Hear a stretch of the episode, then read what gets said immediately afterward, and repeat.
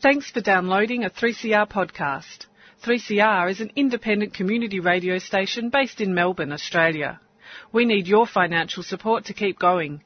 Go to www.3cr.org.au for more information and to donate online. Now stay tuned for your 3CR podcast. Well, good morning, good morning, and welcome to the 3CR Gardening Show. My name is AB Bishop, and I'm standing in for Pam Vardy for the next four weeks, who's swanning around in Europe looking at amazing gardens, and uh, she's under strict instructions from me to eat as many baguettes with gooey cheese as possible. Um, so look, today is actually an excellent day for ringing in if anyone's got questions because I'm surrounded by the most incredible amount of knowledge. Uh, first off, um, I'd like to welcome garden designer and rejuvenator James Beattie.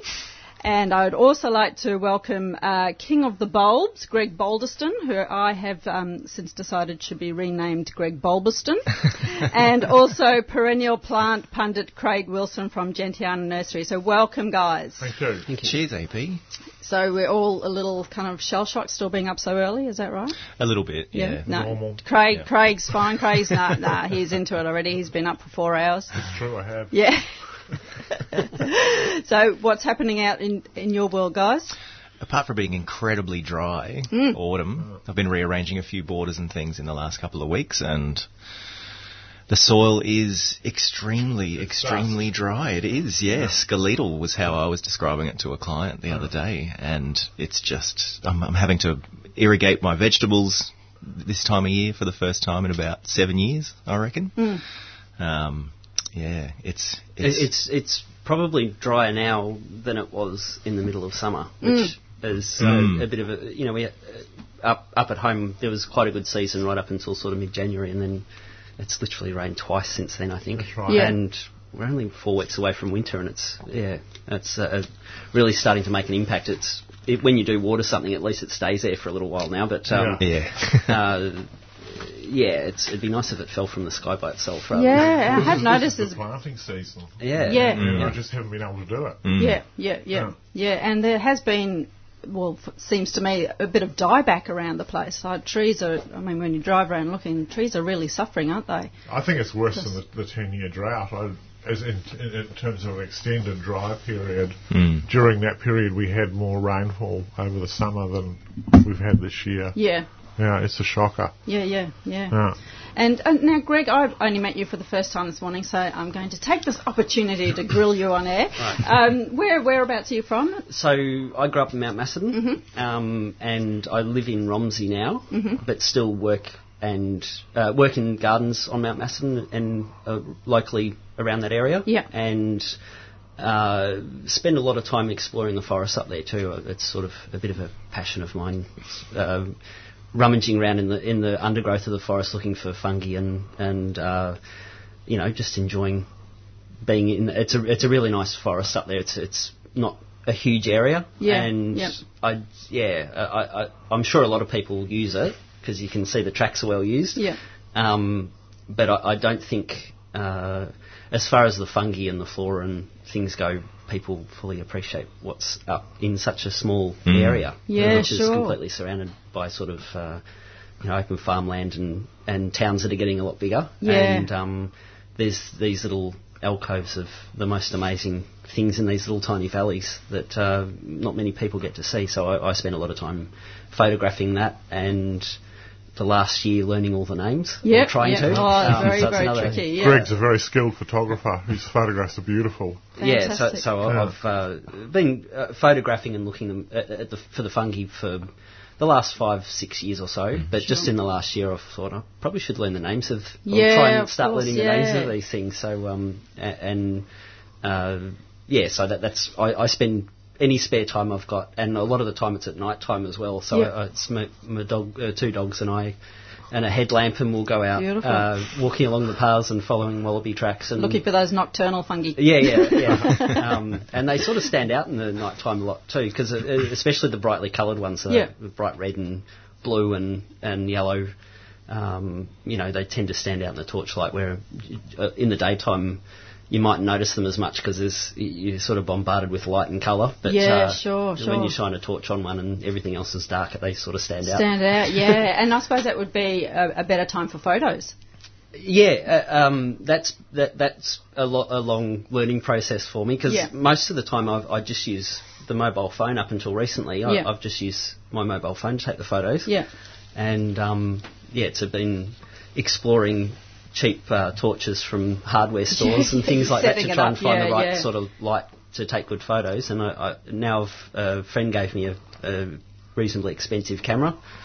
And so now I have to carry a backpack everywhere that Yeah. weighs about 10 kilos full of torches and 10 pegs and cameras and tripods and things like that. Um, but of, often the camera takes uh, as good a photos as the sort of 15 year old ex very expensive camera. Yeah, so, yeah, so, sure. um, and are you on Instagram? yes, uh, uh, so it's at, at Longinomus on Instagram. Yep, better spell that. Uh, Because I'll get it wrong. yeah, it's L O N G Yep. I N O M U S. Okay, and that that was the name of your nursery. That was the name of yeah. my nursery. Okay. Uh, and, and I still sell mail order bulbs. I've Mm-hmm. just finished for the season. Yep.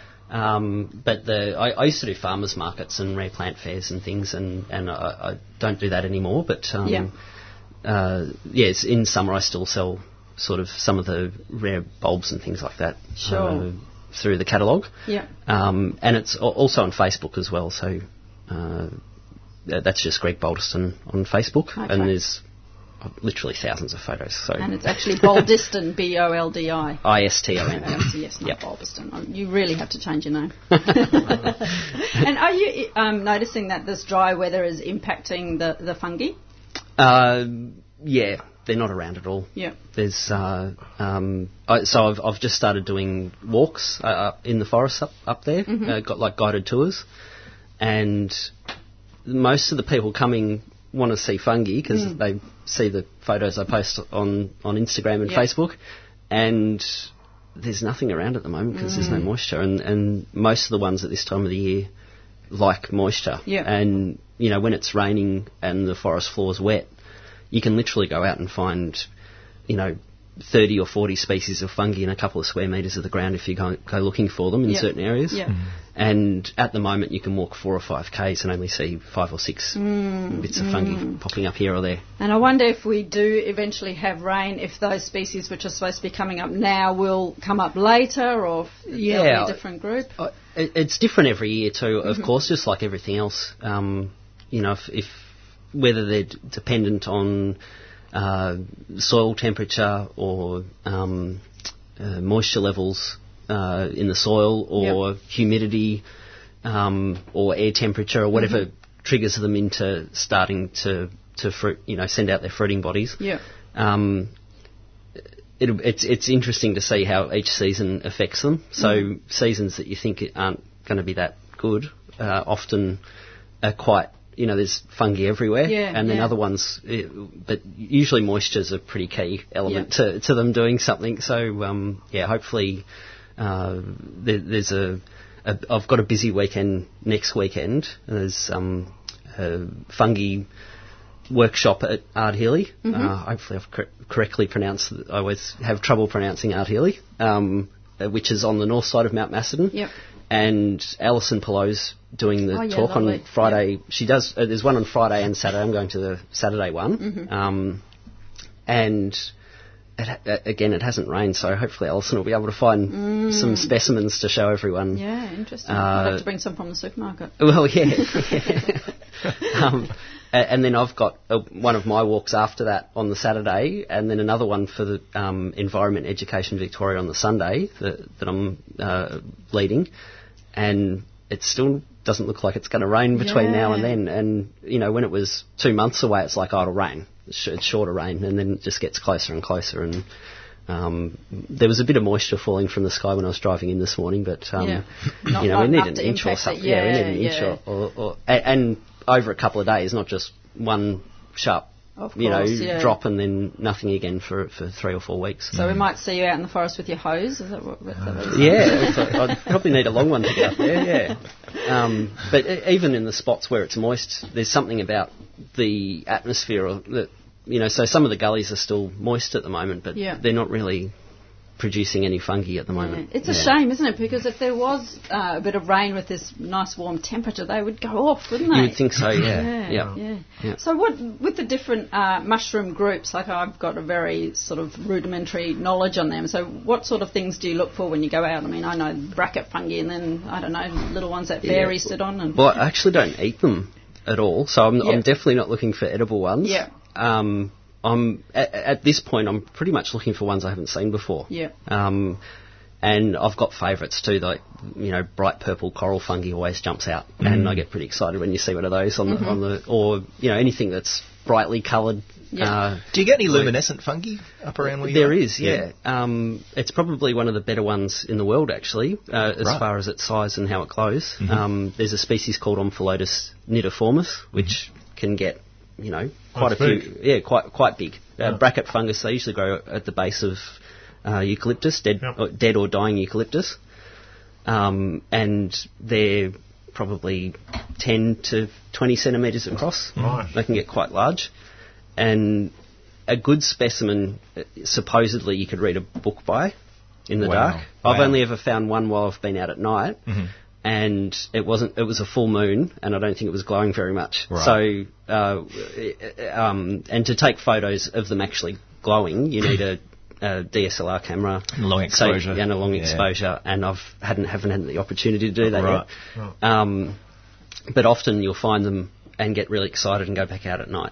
and they're not a very good it's it's not a good strain of it, so it doesn't glow very much. So, right. um, although as I say, even a full moon sort of ruins it because it's so light. You know, it's quite a soft glow. Yep. It, it's a iridescent green. Sure. Um, but yeah, you, it's it's sort of much better if it's really dark to have the background of absolutely to it. Yeah.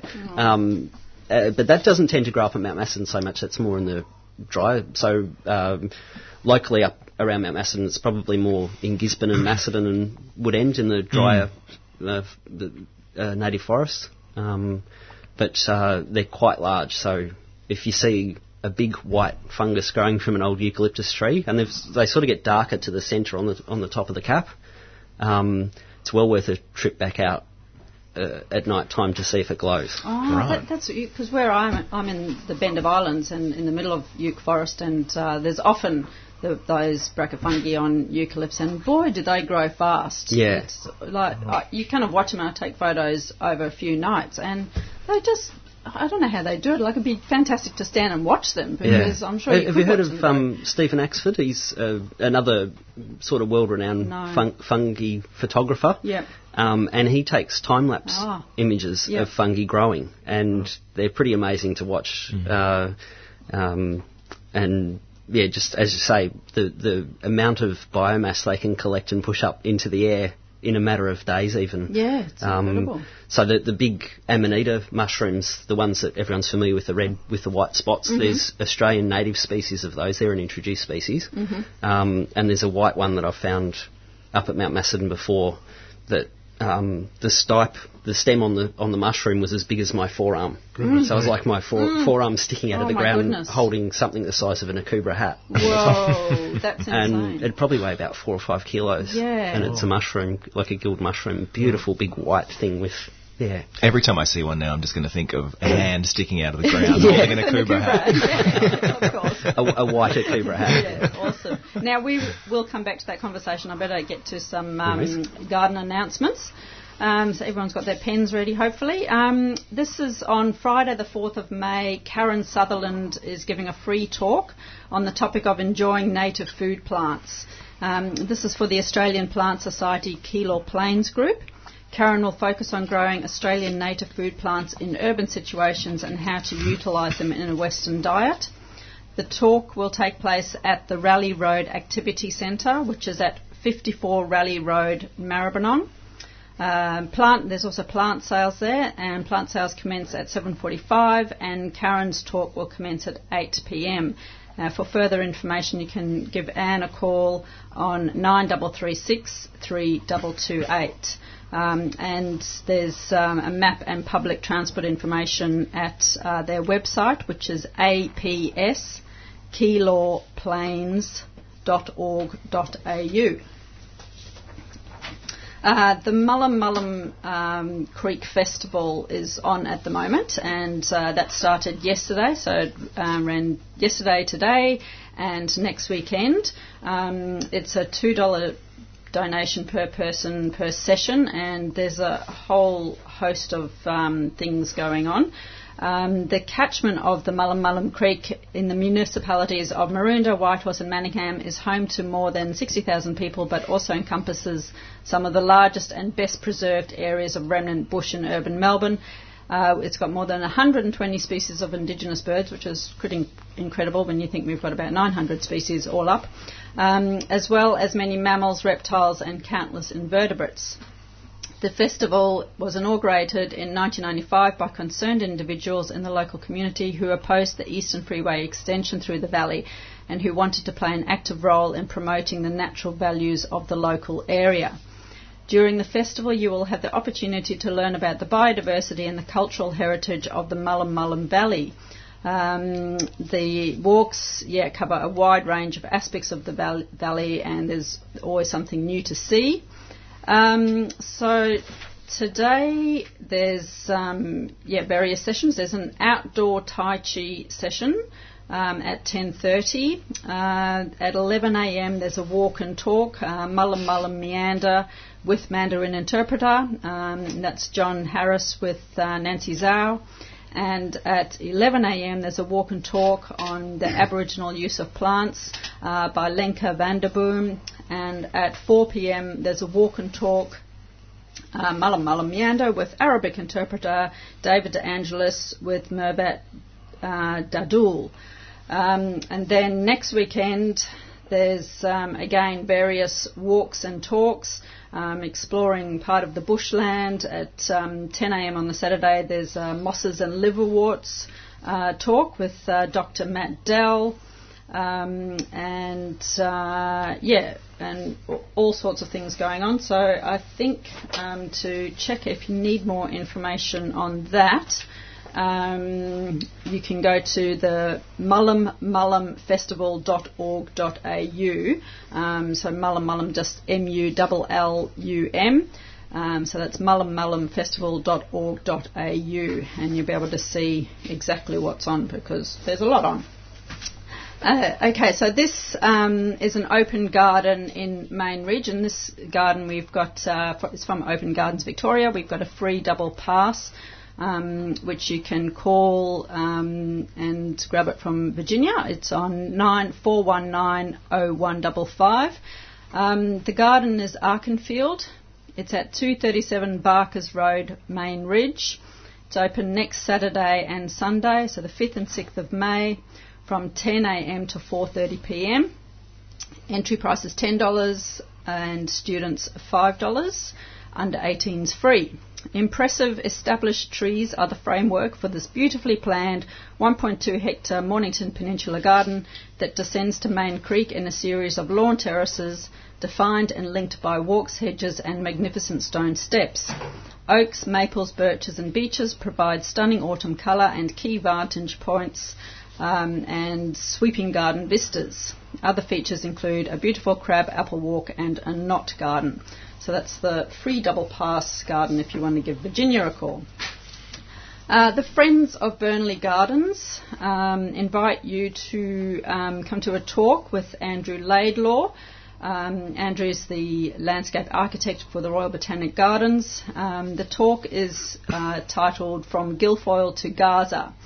Um, and Andrew um, has been a, a, leading landscape architect um, in Melbourne and, um, of course, around the world as well. Um, among many of his projects include the restoration of the Guilfoyle's volcano at the uh, Botanic Gardens as part of the Working Wetlands project, and the inno- innovative and successful Ian Potter Foundation Children's Garden.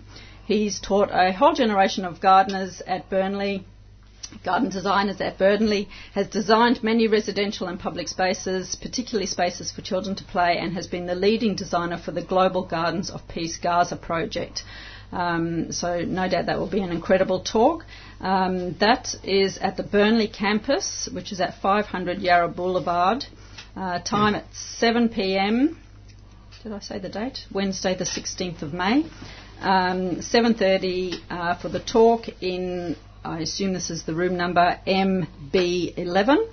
The cost is $5 for members and $15 for non-members, and parking is available in the Boulevard. So that sounds like an amazing talk to go to. Uh, Oh, another open garden. This is uh, Succulents Become Living Art at Neoka Open Garden in Research. It's close to me. Amazing. Mm-hmm. Always get excited when there's an open garden close to me. I don't have to go, you know, spending three hours in the car. an expansive collection of aloes and succulents are both the passion and inspiration for ceramic artist Jack Larty, whose uh, Open Garden opens with Open Gardens Victoria on Saturday the 19th of May and Sunday the 20th of May. The Hills of Research in Melbourne's outer northeast are a long way from Johannesburg, where garden owner Jack Larty grew up, uh, but there are hints of South Africa everywhere in the aloes, boulders, and structures in his garden. Neoka, meaning Green Hill, is literally perched on top of a hill with breathtaking views of distant mountains. Jack is a ceramic artist who creates original pottery, um, including amazing vessels for potted succulents. And some of the quirky pots appear to have sprouted legs and look like they could scuttle off with their plant inside. Sounds delightful, and I've seen some photos and they're pretty amazing. At the entrance to the garden, larger aloes such as Aloe barbarae and the striking Aloe ferox and Aloe marlothii feature in the new front garden beds. Closer to the house is a sculptural garden featuring the Queensland bottle tree um, and Jack's ceramic art displayed in tree stump bollards. Rocks have been carefully placed to provide textural elements and are used as stepping stones to help channel rainwater through the garden.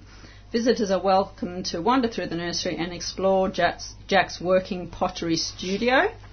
Uh, so this is the Neoka Open Garden, 105 Gumtree Road in Research, Saturday 19th, Sunday the 20th of May, from 10 till 4:30. Uh, $8 for adults, $5 for students, children under 18 free, and plants and ceramic art are for sale. And if you need more information or if you want to see photos of the garden, you can go to opengardensvictoria.org.au.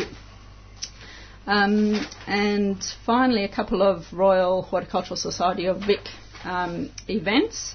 There's the um, Melbourne Friends of the Botanic Gardens uh, 2018 Autumn Plant Sale, uh, which is the final day is today. Um, that's at the Royal Botanic Gardens, Melbourne. Enter through Gate E on Birdwood Avenue. It's from uh, 10 a.m. till 3 p.m. today. Uh, free entry. Uh, if you want to see what plants are available, you can hop on their website, which is rbgfriendsmelbourne.org. And plants sourced mostly from stock uh, within the Botanic Gardens. And uh, for further information, you can also call 9650 6398. Um, next weekend, so May 5th and 6th, uh, the Chrysanthemum Society of Victoria has got their annual exhibition. This is at Burwood Heights Uniting Church Hall, corner of Burwood Highway and Blackburn Road, Burwood. From on Saturday it's from 1 p.m. to 4 p.m. On Sunday it's from 12 p.m. to 4 p.m. Entry is four dollars.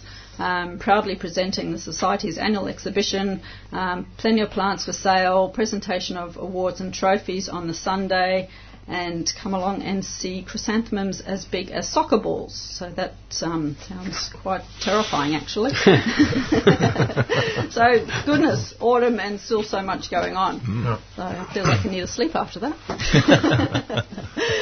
yeah, so what have you been up to, Craig? I've spent the last few mornings pruning an espalier apple walk at Long Acres, what? which has been an interesting. Well, I, I planted it probably 10, 15 years ago and it's been my first experience with a Espalier. It's quite big. It's about four metres high, five metres wide, and there's 16 trees at about a four to five metre spacing. Mm-hmm. Um, it is. What I've learned about Espalier is that the older they get, the more work they are. Yeah, right. so that when you're when you're training them, you know, you're just tying down a few branches and things. Mm-hmm. It's quite easy. It's, it's fun, isn't it? Then as they get yeah, as they get older and you get more twigs, it's really quite a big job pruning them. And the other thing I've learned is to keep them simple. Mm. I um, made it way too complex, and now I'm going through and taking out perhaps a third of the branch structure. Because if you're spending all those years training something, you really want to be able to see it.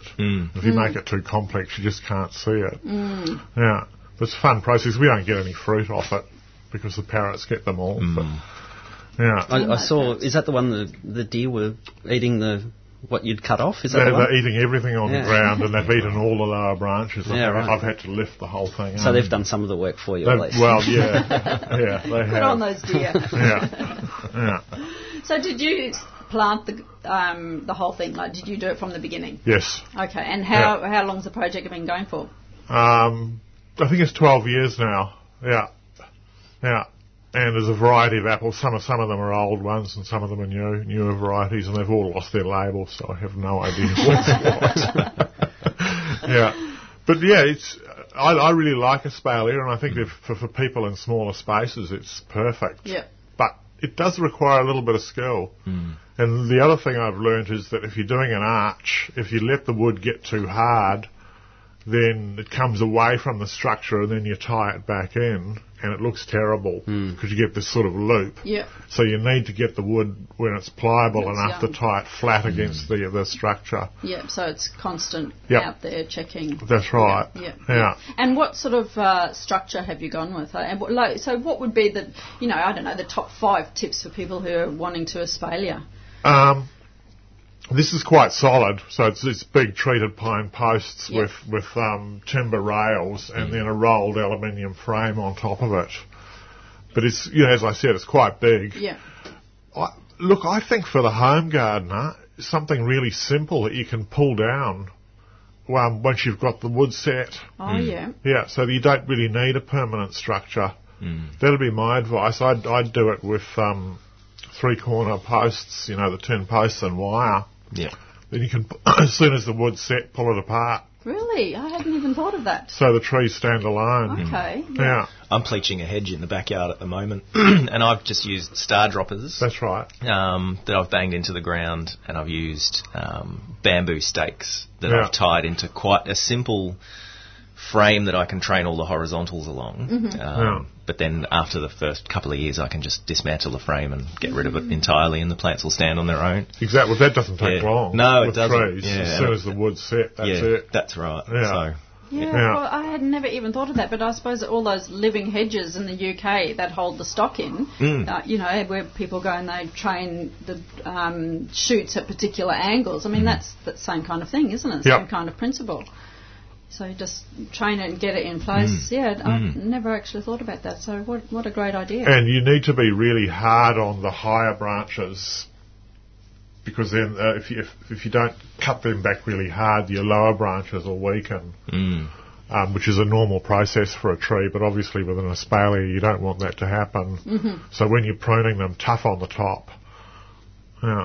And, the, wa- the water shoots are a, a big problem too. Uh, not a problem, but a lot of the work comes from sort of maintaining the water shoots over. Do you, do you prune them in summer at all, or I should. I didn't get around to Yeah. it this year. Normally I do them in February. Late, late January, early you- February, just just when you can start to see the fruiting spurs. But, but even even uh, I've done a crab apple on a sort of a front veranda, and there's about 14, 14 of them planted Yeah. along this balcony on the front veranda, and you prune off the water shoots at the top, Yeah. and within a couple of weeks they're like They're back again. four or five inches long, and it's like, did Yeah. I do that, or did I just Yeah. dream that I did that? And uh, Ideally, I mean, if, if this wasn't such a big big job for me, uh, I would say if I had a couple of them in the backyard, I'd be pruning them constantly. yeah, yeah, pruning them like a like bonsaiing them almost. Yeah, uh, that's right. uh, tip, clipping the tips out as soon as they emerge. Yeah, I've often Yeah. thought about espalier, and I've always thought it's just big bonsai, Yeah. No. basically. quite. Big big Niwaki, Big but not bonsai. No. What's Niwaki? Niwaki is the is the training trees in the ground. Oh, okay. So when you see those Japanese pines or mm. that are all trained, Oh, yes. that, that's Niwaki. Ah. Quite a So that, that's touching the top, but not pruning the bottom. There's no rope essentially, pruning yeah, involved, yeah, obviously. yeah. Mm. Yeah, Yeah. and there's no pot involved, but it also it's it's not such a complex art form. No. Yeah. Oh, it sounds fascinating. I've never heard of it. I have to look that up. Oh, so, Well, you can, if you go to Japan, you see them Yep. balled up in Hessian yeah, okay. for sale. Yeah. Great big things. They're, they're beautiful. Yeah. Yeah. Oh, wonderful. Um, now, I suppose we should invite our listeners to join us. If you've got a question, as I mentioned, today is a fantastic day to do it. Lots of uh, knowledge sitting here in the studio with me. Um, so, if you've got a question or even just a comment, um, we'd love to hear from you. Uh, you can call us on 9419 0155. So, um, Greg, let's get back to uh, talking a little bit more about uh, fungi, and you've got a tray full of exciting goodies there. Yeah, well, I've, I've bought some some bulbs along as well, uh, some flowers. I, I uh, in the past I always bring along stuff I've had in the nursery, so they're in nice little pots. I can bring along a growing plant, and because I don't do that anymore, I've only got big stock pots. And I was looking last night to see if what was happening out out outside, and you know, to b- bring in one of these flowers, I'd have to bring in like a 14 inch tub full of them. And I thought, well, it's probably going to get a bit heavy. Yeah, yeah, a little bit. So I, I thought I'd, uh, I don't like doing it, but I, I've picked some flowers instead rather than uh, bringing massive big pots in. Um, so I, I guess uh, one of the, the first ones I'll Glad you picked that one. So dainty. uh, uh, there's a couple of crocus. Some of the autumn crocuses are, f- are flowering, um, and this one is crocus tournefortii, and it's a little reminiscent, I guess, of Crocus sativus, the saffron crocus, in its um, the the stigma on on the thing's quite large. obvious, yeah. But it's one that Dr. Seuss has designed because I'm not sure if you can see it there, but it's very heavily divided. Oh, absolutely. Looks like a mini tree, Yeah. it? So it's it's a challenge to pollinate too, to get try and get seed off too, because you've got to get pollen on those little filaments on the end, and it's split uh, quite a lot as it gets closer to the tip. Um, so the, the flower itself's just a, a fairly pale mauve colour, um, but the the stigma in the middle is this bright orange. Uh, as I say, it's like something Dr. Seuss designed. It's this big sort of curly split uh, stigma, um, and because it's quite warm in here, luckily all the crocuses have opened up. Um, so that, as I say, because it's a reasonably plain flower when it's closed, Yeah. but um, those the stigma pokes up through the, the, the top of the bud even when it's closed. So you've, you've got the it's sort of peeking out. And you can't use those as saffron?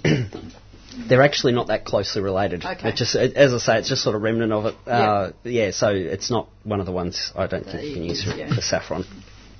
Um, uh, another crocus I've bought in is Crocus laevigatus. I think that's how you pronounce it. And this is one of the ones, uh, probably my favourite type of crocus are, are the ones that have the really nice outer petals. Yeah.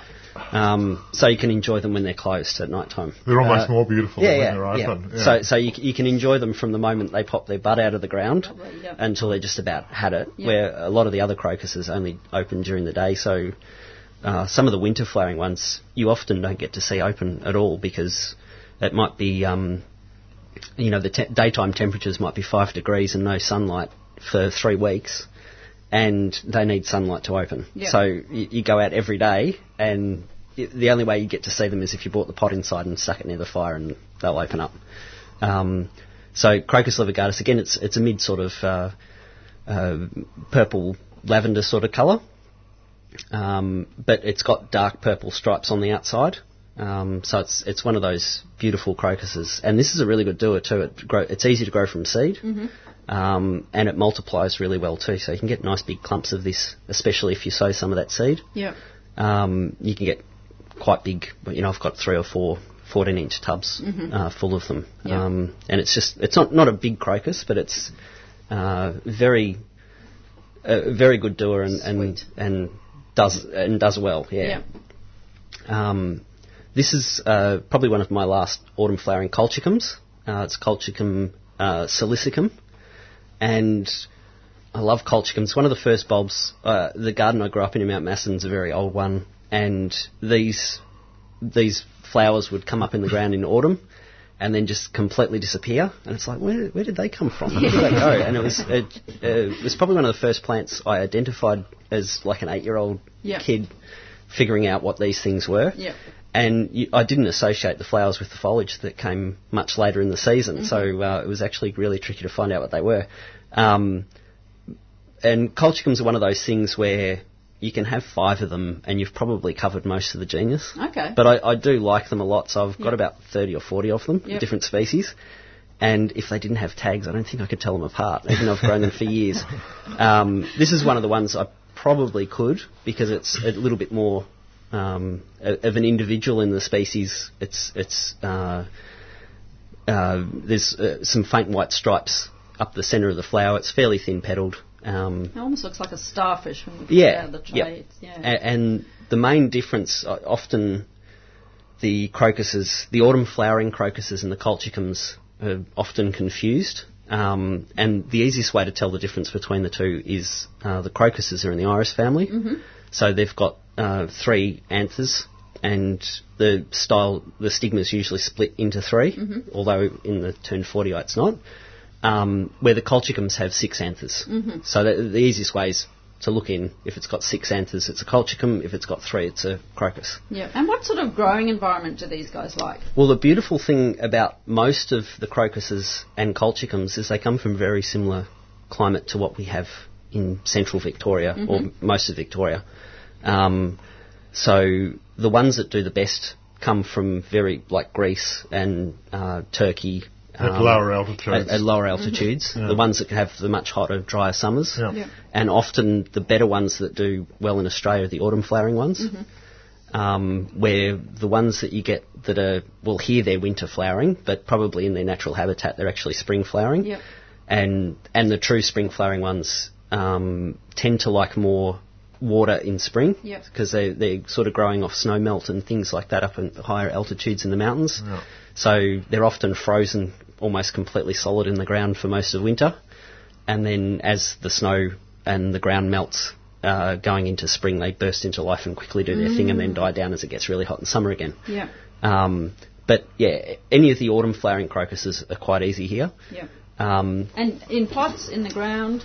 Uh, I think colchicum's generally better in the ground. They're, they actually qu- kind of uh, like it fairly deep. Yep. Um, I remember moving out of my childhood home and digging up some Colchicum agrippinum to take with me, and those had been in the ground for at least 80 to 100 years. Whoa. And I dug down the best part of probably 50 centimetres to find, start finding the bulbs, and that's a fair way down when you're digging up bulbs. Yeah, for it's uh, um, and they're quite small bulbs too. The Colchicum agrippinum, they're you know little a few centimetres long. Um, Well, I, I think in Australia that you need to bury bulbs deep yeah, yep, um, to to get the coolness.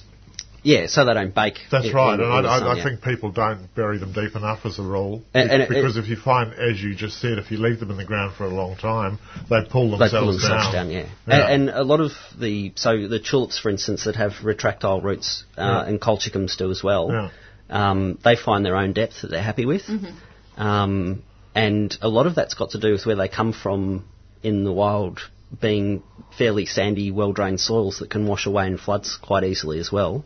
And so a lot of the tulips uh, have evolved themselves to pull themselves down to the soil so they don't get washed Clever. away in flood waters as well, of, often. Yeah.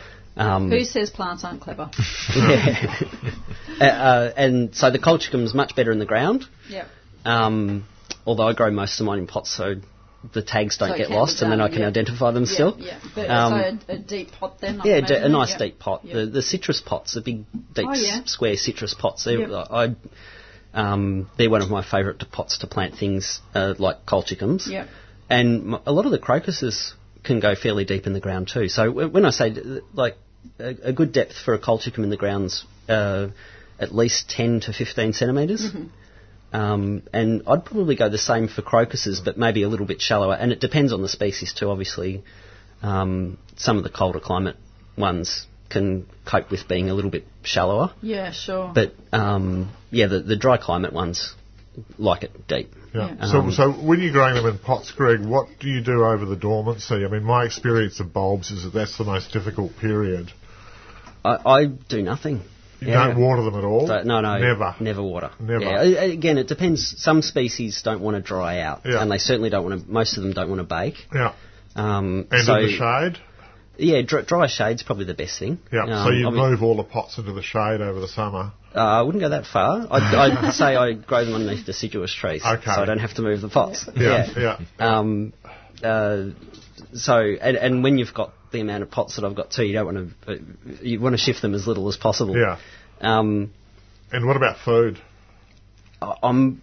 I don't feed them a lot. I pro- Right. probably actually should feed them more, to be honest. Yeah. Um, uh, nitrogen's uh not a good idea for Yeah. most of the bulbs. Yeah. So you want very low doses of nitrogen, if you know, almost none at all. But um, they like a little bit. Yeah. And that's another good reason to grow them in the ground if you can, is because most soils have enough for them Yeah. without having to really give them much more. If, if it's, you know, you're putting a bit of organic matter on there, it's probably enough.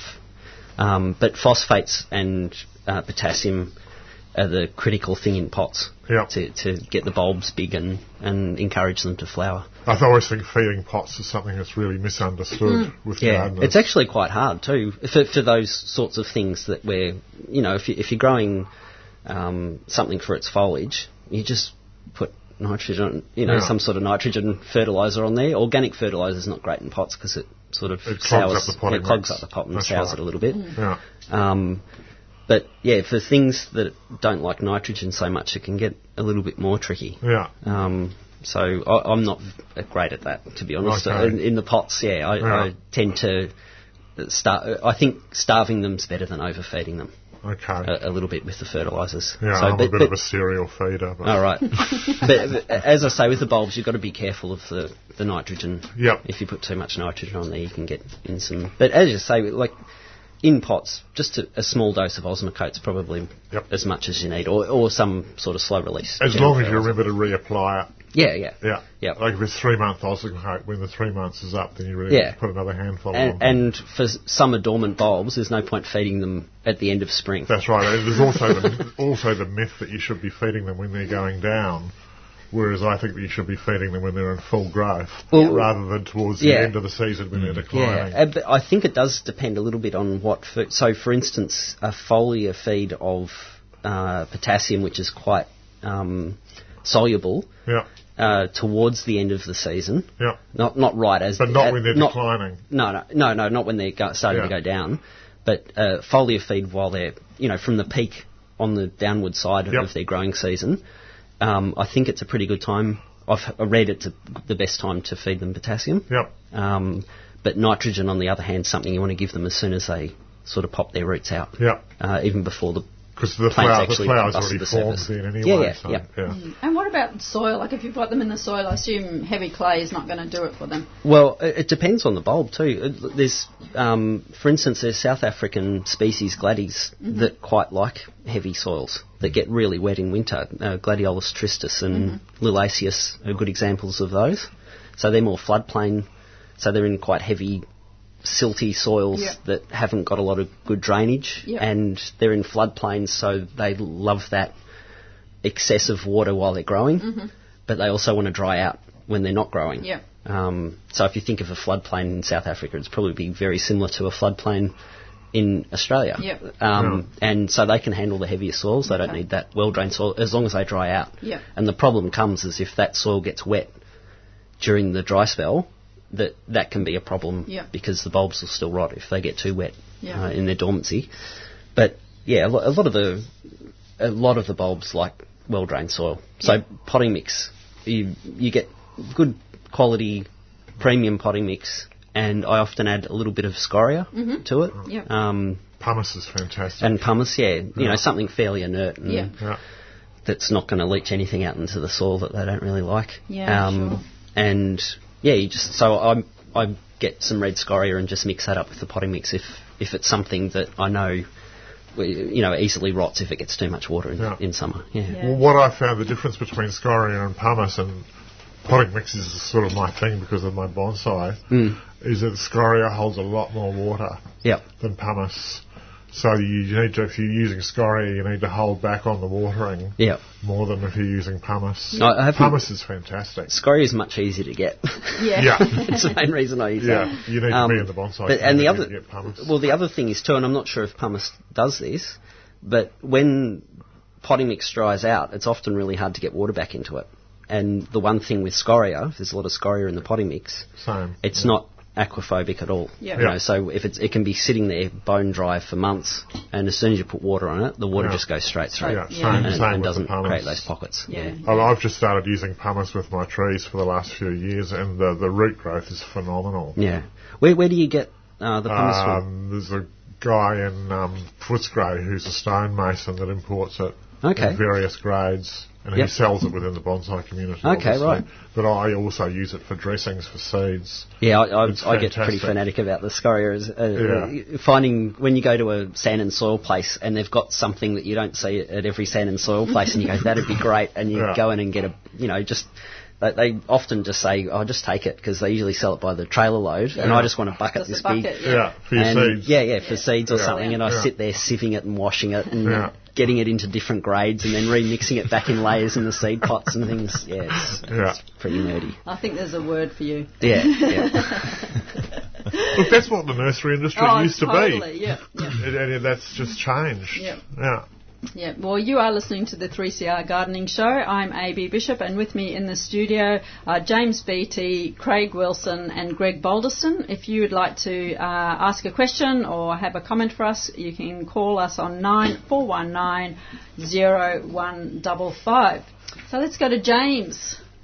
What have you been up to? I know you've been um, rehashing a lot of people's gardens. Yeah, and, yes, yeah. Impatiently waiting for things to grow. Well, we were talking about the dry and the warmth earlier, and um, despite the fact that there's not a lot of rain around, the soil is still really warm. So I'm, I'm doing a lot of shifting of plants in clients' gardens, and then turning the hose on them for a good hour to give them a good soaking. Um, and everything that I've shifted as well as planted in the last probably two months has established really, really well because it's been so unseasonably warm. As long as you can keep the water up to them. Um, so next next spring and summer and autumn are going to be really great in those gardens, and all those plants that I've shifted are going to settle in really well and and have a have a great year next year. Hopefully, if we get decent rain over winter, but I'm just I've got this creeping suspicion that I don't know we could be heading into another another bit of a drought cycle. Yeah. Um, so we, we had that one year in Melbourne where we just didn't get winter rain,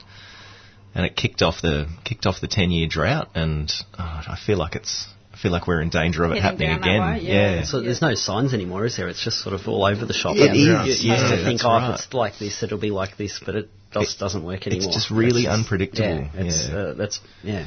But climate change is a left wing conspiracy, you know. So it's not yeah. But the weather, weather patterns we're getting are exactly what's been predicted. mm, that's right. Yeah. Yeah. More, So more Which is shouldn't- un- unpredictability. Really be, That's yeah, right. Yeah. that's right. It shouldn't be a big surprise, especially in southeastern Australia. Mm, that's Yeah. right. So Um, you've been, um, yeah, I've been following you on Instagram, just uh, seeing all the, the gardens that people have bravely given over to you. Although I shouldn't say that because I would give my garden over to you. So and you've just been pulling them out and replanting and Yeah, yeah. I seem to have a knack for turning up to people's places and say, "This is this isn't working. We've got to, got to rip all this out and just, start just again." random people or people you know. Well, yeah, you know, it's like cold calling. You just go and knock on someone's door and no, but um, but it's been look, it's been really, really good. Um, I'm, I'm about to break ground on a couple of um, sensory gardens as well. One's for an aged care facility and another one's for a dementia ward at a at a hospital. Um, and I'm hoping to get one of them finished next week, and the other one keeps on getting pushed back a little bit. Um, but they're coming together, and that's really um, that's been really good work um, to do because as opposed to just you know gardening for other people and enjoying it for the pleasure of, it, there's actually a therapeutic reason. Um, to have have gardens in facilities like that, and and one of the issues that I was talking to um, to the aged care facility people about was that a lot of people going into aged care now, they're, they're undeniably the gardening generation. Yeah. And they get put into these homes where the gardens are just utter crap to non-existent. Yeah. Yeah. And these are these are these are the kind of facilities where people are going to spend their last years, you know, and it's just you know I'd, I'd get clinical depression just Yeah. looking out of the windows of those places Yeah. because the gardens are uh, and phormiums. terrible, just for what- awful. For what you get out of it, it's not that expensive either. To No, like it's a really right. cheap way to make people's life have to make so a big much difference. more quality. Yeah. Yeah. yeah, yep. And I ran into um, I ran into Stephen Wells at MIFGS this year and Yep. was telling him about a couple of the projects that I was doing because he's a horticultural therapist at um, the Royal Talbot, and he said that there was a I think it was a friend of his who who did a sensory garden for an aged care facility, and there was a resident who had moved in about six months before they finished the garden, and she'd been completely non-verbal for six months. Her daughter would come and visit her a couple of times a week, and after they finished the garden and her daughter was wheeling her out into the space, she turned to her daughter and said, "Did you bring the snips with you?" And her daughter just bu- That's burst great. into tears. You know. So that's the power of gardening, you know, and especially especially in those kind of facilities and things. And um, Stephen's gardens it can make a big difference. Exquisite, aren't they? Yeah, they are. Yeah, he's he's a great combiner of plants. That one. Um, so yeah, I'm looking forward to getting getting more involved with um, with those couple of gardens. And and the residents as well. So with the with the aged care facility garden that I'm doing, um, I've consulted a bit with the residents to ask about you know what plants would you like to see in the garden? And. You know, a couple of them want to interact with the garden, so we're going to put in a couple of roses and things that they can prune and deadhead and um, so get you know get a So little they'll bit be out physically there in active. the garden as well. Yeah, absolutely. Yeah. Yeah. So what, what sort of things were they looking for? Well, I suppose that's a big question. yeah, yeah. There weren't necessarily a lot of you know. I, I don't want to sound like a like a judgy, snooty kind of gardening guy here, but um, but one of them, one of the one of the residents said, "Oh, I do love I do love Murraya paniculata," and I thought, well, you know, we're definitely not putting that in. Judgy snooty. um, but But I, I wonder why they like. I wonder what that association for them is because we Perfume? have yeah we have such. It would definitely be associations. the Yeah, perfume. Yeah, for so sure. Give them some Philadelphus. Well, I was actually thinking Philadelphus instead. Yeah, Yeah. yeah. So, um, but but lots of lots of scented plants um, and lots of colour. Um, They the oldies seem to really love their annuals as well. Yeah. So I've had to work a couple of containers into the design that we can put seasonal annuals Yeah. into. Um, because they really look, and they are they are good value. You know, there's you know That was my grandfather's style of gardening. just annuals. Annuals yeah. and roses. yeah. yeah, but he was in it all day. But Yeah. that, that's what he did. Yeah. Yeah. Sort of Victorian, isn't it? There's a guy down the street from us in an old Victorian place that he did up. He did a really, really good job, but Yeah. all he plants is annuals, and it does my head in. Every time I'm out walking Yeah. the dog, I just want to say to him, just plant, just plant sounds like a some lot of perennials or something, would you? yeah. But uh, yeah, look, and and you know, ticking all those boxes for the for the residents there, and giving them something that they really want, um, and that they're going to interact with, and that that's um, the, one, another aspect of that kind of therapeutic garden um, design is that it's it, it creates a good environment for visitors that come to see their relatives at these facilities as well. Because often people won't people won't take their kids to you know an old folks home because it smells it smells like a disinfectant and it's not a very pleasant environment for kids. But if you you know ameliorate what was a non-existent garden into a nice space, um, you'll often find that more family are going to come and visit, and you're going to get more visitors coming in Yep. to visit their relatives because it's it's a much more pleasant space to be for Yeah. them as Yeah. well. So it's it's more it's more than just the residents, I guess. Yeah. Yeah. And I think maybe it also sort of breaks down. I mean, it can be a really difficult time, and helping people relax, just being outside in a sort of um, that kind of environment. Mm, Um, very different to being inside where you're, you know, it's obvious that you're sick or getting old and. Um, yeah, it's sort of a bit of a depressing environment, but being Mm. outside, getting some fresh air into you, and yeah, being surrounded by lovely plants. Mm. Yeah, absolutely. And when I think of my my grandparents and my parents, I mean, they're crazy gardeners. Yeah. So they would love that. Yeah. To be able to just go outside and see something that's properly maintained and Absolutely. yeah. One of the projects um, has capacity for a for a much larger kind of internal courtyard at some point in the next 12 months. Um, and one of the things that I wanted to do um, was put in a put in a picking garden for them that the residents could go out For and, flowers. and pick their Oh. pick flowers Yeah. for their rooms, Yeah. you know, and and try and hit that as as much as Yeah. you can for the warmer months, especially. Yep. So getting a lot of stuff that's going to be really free, free flowering and, and have a long vase life and Yeah.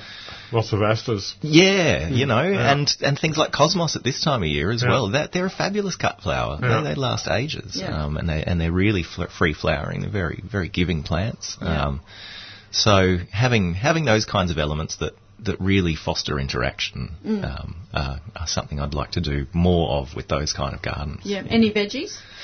One of them has. I'm going to do be doing a, a couple of large kind of herb planters, Mm-hmm. um, but no no veggies per se. Um, and with with the dementia ward garden, I've had to be very careful about the toxicity of plants and things as well, in case the residents, um, you know, you know, eat them. So Yep. You're not planting monkshood. no,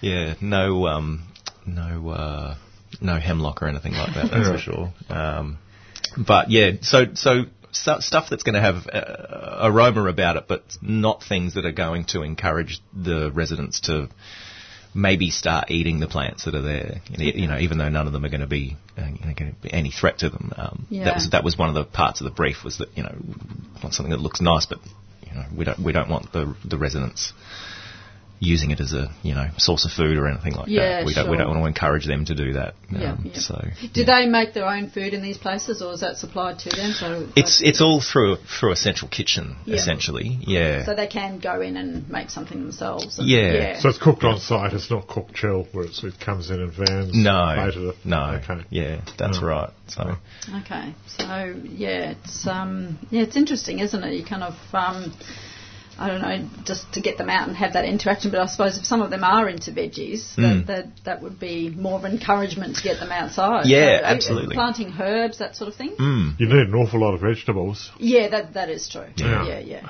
yeah. But I guess sometimes it's just that um, could just put zucchinis in that. would- A lot of bang for your buck with zucchinis. I grew that Tromboncino one that Diggers really waxed lyrical about one year, and Yeah. that was the most prolific cucurbit I've ever grown in my entire life. Right. I just took over the side of my house. Yeah. And dozens and dozens and dozens and dozens of fruit off it. Just amazing. Yeah. Yeah. I always grow blackjack because for some reason in our area it's um yeah it's fantastic. Plus I used to have a dog called Blackjack. It's so not a it secret gambling edition. No, not at all. Not, not at all. Not at all.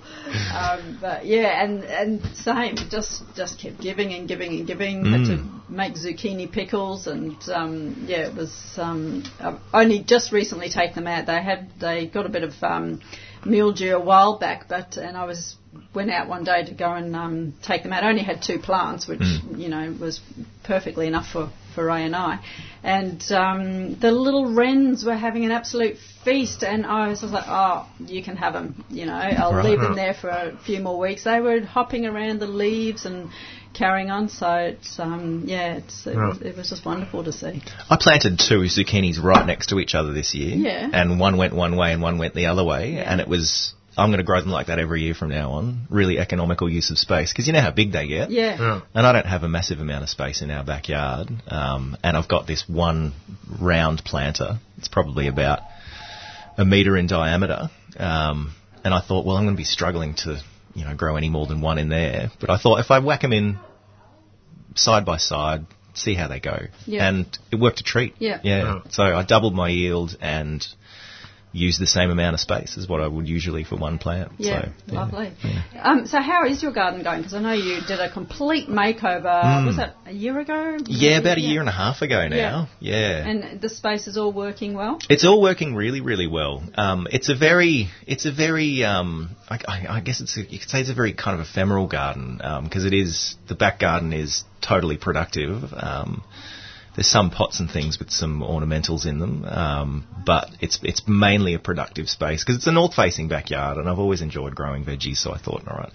So it's basically a whole series of beds and trellises for for growing stuff up. Um, Have you got it raised beds for your veggies? Or? yeah, they are raised beds, and look, I really wanted to, I really wanted to have the beds in the ground because I think I think raised beds as a design element are just so overdone. You know, there's Yeah. not there's nothing more utilitarian than digging a garden bed in a backyard in the ground. I reckon it's you know raised beds have become the the fashion a lot Oh, in the last totally. certainly 20 yeah, have, years. Sure. yeah. yeah. Whereas, it, you know, gardening always used to happen at the ground level, but for reasons of necessity, um, um, I had to, I had to use I had to use raised beds. Um, but it looks great, um, and I, I seem to preempt all the bloody preponderance of Corten steel at MIFGS this year because I used a lot of it in the garden that I did a Okay. year and a half ago. Yeah. Um, and that's all rusted up and weathered really Beautiful. beautifully now. Um, I used a lot of um, really nice uh, um, plantation hardwood, native hardwood timber for frames and things as well, and that's all started to silver and grey now, um, Nice. and contrasts really well with the rusty colours. And we got the house painted to match the back garden as well. so we had to use a lot of grey tones um, to kind of offset the, the rustiness. But look, look, it's going really well. Um, one thing I've had a huge amount of trouble with this year, and Michael and I are debating constantly about what we're going to do and whether or not we're going to bother trying to establish our. Um, we had an idea to establish a citrus hedge down one side of the house. So sourced our citrus, make sure we got the right rootstock for our area, planted it at the right time, gave it everything it needed, flurry of growth, it took off in spring, looked really, really good throughout summer. Had a closer look about three or four weeks ago at all the current season's growth, and it is riddled with gall wasps. Ah, goddamn. And to, to the point where I, I will have to cut off all of the current season's growth to get rid of the gall wasp. So, so we're thinking, do we even bother trying to grow this bloody citrus here? Feijoas. Do we put something else in instead, like feijoas or something? I something? love you know? Yeah. Yeah. and they're in full fruit at the moment. That's right. Yeah, Yeah, it's really so good. delicious. Yeah. They're really yum. Yeah. I've got a client who has one, and Yeah. there were all these windfalls on the ground last time I was there, and I bunched them all up in my shirt, and I took them up to her, and I said, "Just feijoas in your garden, it's Yeah. great." And she went, "Oh, I don't like them. Do you want to take them?" I was like, "Yeah, right." I had one in my garden at Footscray called Kiwi Mammoth, which Uh-huh. I bought from um, Woodbank Nursery. I think it was in their last catalogue in Mm-hmm. Tasmania, and it was incredible. Huge fruit, Mm. and that, that sort of jelly inside, you know, not not woody at all. Yep. nice. Um, but I never did cuttings off it. Mm. Such a shame. All the always the way. Yeah. Yeah. So that uh, you know, I just I wonder with the with with the numbers of um, of gall wasp that we are getting now, you know, is is is citrus a terribly climate appropriate plant to be putting in mm. your backyard? I mean, everyone wants a lemon tree, but mm. I mean, we we had to basically in establishing a citrus a citrus hedge. You know, you want to put in a plant that's not too big, and we cut it back once we put it in. So I guess I guess if you got an established tree that was grown um, free of gall wasp, then mm. you've got a chance to get it started, and you're not having to cut all of the growth back. Um, but But- trying to trying to grow a fan or something like Yeah. that with Yeah. it, um, It'd be all through the neighbourhood, wouldn't it? Yeah. yeah, yeah. that's and that's right. a problem. So so many people don't control it. Hmm. Well, um, I'm pleased to say we actually do have a call. I was starting to worry about the phones for a second. So uh, we're going to go to uh, Gloria in Berlin. Good morning, Gloria. Oh, good morning, AB. Um, yeah, it's just too interesting. That's why people are calling. Oh no, I was really wondering. I was like, oh, are the phones working this morning? um, yeah, the gall, just on that last point about the gall, uh, people I know just don't cut it out. But what happens if you don't cut it out? I mean, a lot of people just go, what the heck, leave it. The tree will still grow and still fruit to an extent, but nowhere near as vigorous or as happily as it would if it was free of the gall wasp. Okay. Um, and it, and it leaves it open to you know, and once once the tree's weak, it leaves it open to other other, Other diseases. diseases, yeah, that's right. Like what? um, well, you can get a lot of scale as well. You often get scale in association with really bad gall wasp infections. Whereas most of the time, citrus are reasonably good if they're growing healthily um, at keeping things like scale at bay. Um, especially down here in the in the temperate regions, um, not so much in the subtropics, but uh, we're in Melbourne, so we'll just leave it there. Yes, interesting. And, Uh, and we, we think the only way that we're going to get around it is to completely net them for the first few years of their life, and that's just going to look atrocious. And I, I don't think I can. I don't think I can bring myself to do that. Um, Yeah, I'm lucky so far. Except that I've got something eating one of my lemonade trees. mhm. Just having a feast. Right. So chewing on the leaves, or Oh, just almost all the leaves have gone. right?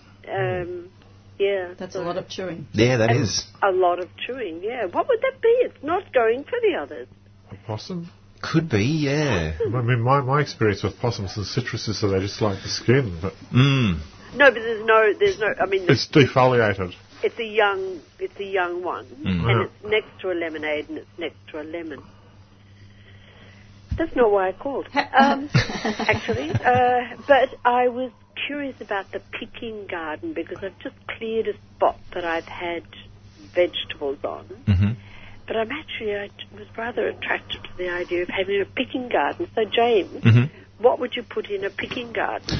You were thinking of flowers, yes? Yeah, yeah, definitely. Um, so anything that's going to have a really long shelf life in a vase and that's going to flower really freely. And you also want to think about seasonality with something in a picking garden as well. Um, and there are several annuals that are your friend in that regard as well. Um, at the moment, I'm waiting for more reliable, well, any bloody rain to start falling at the moment.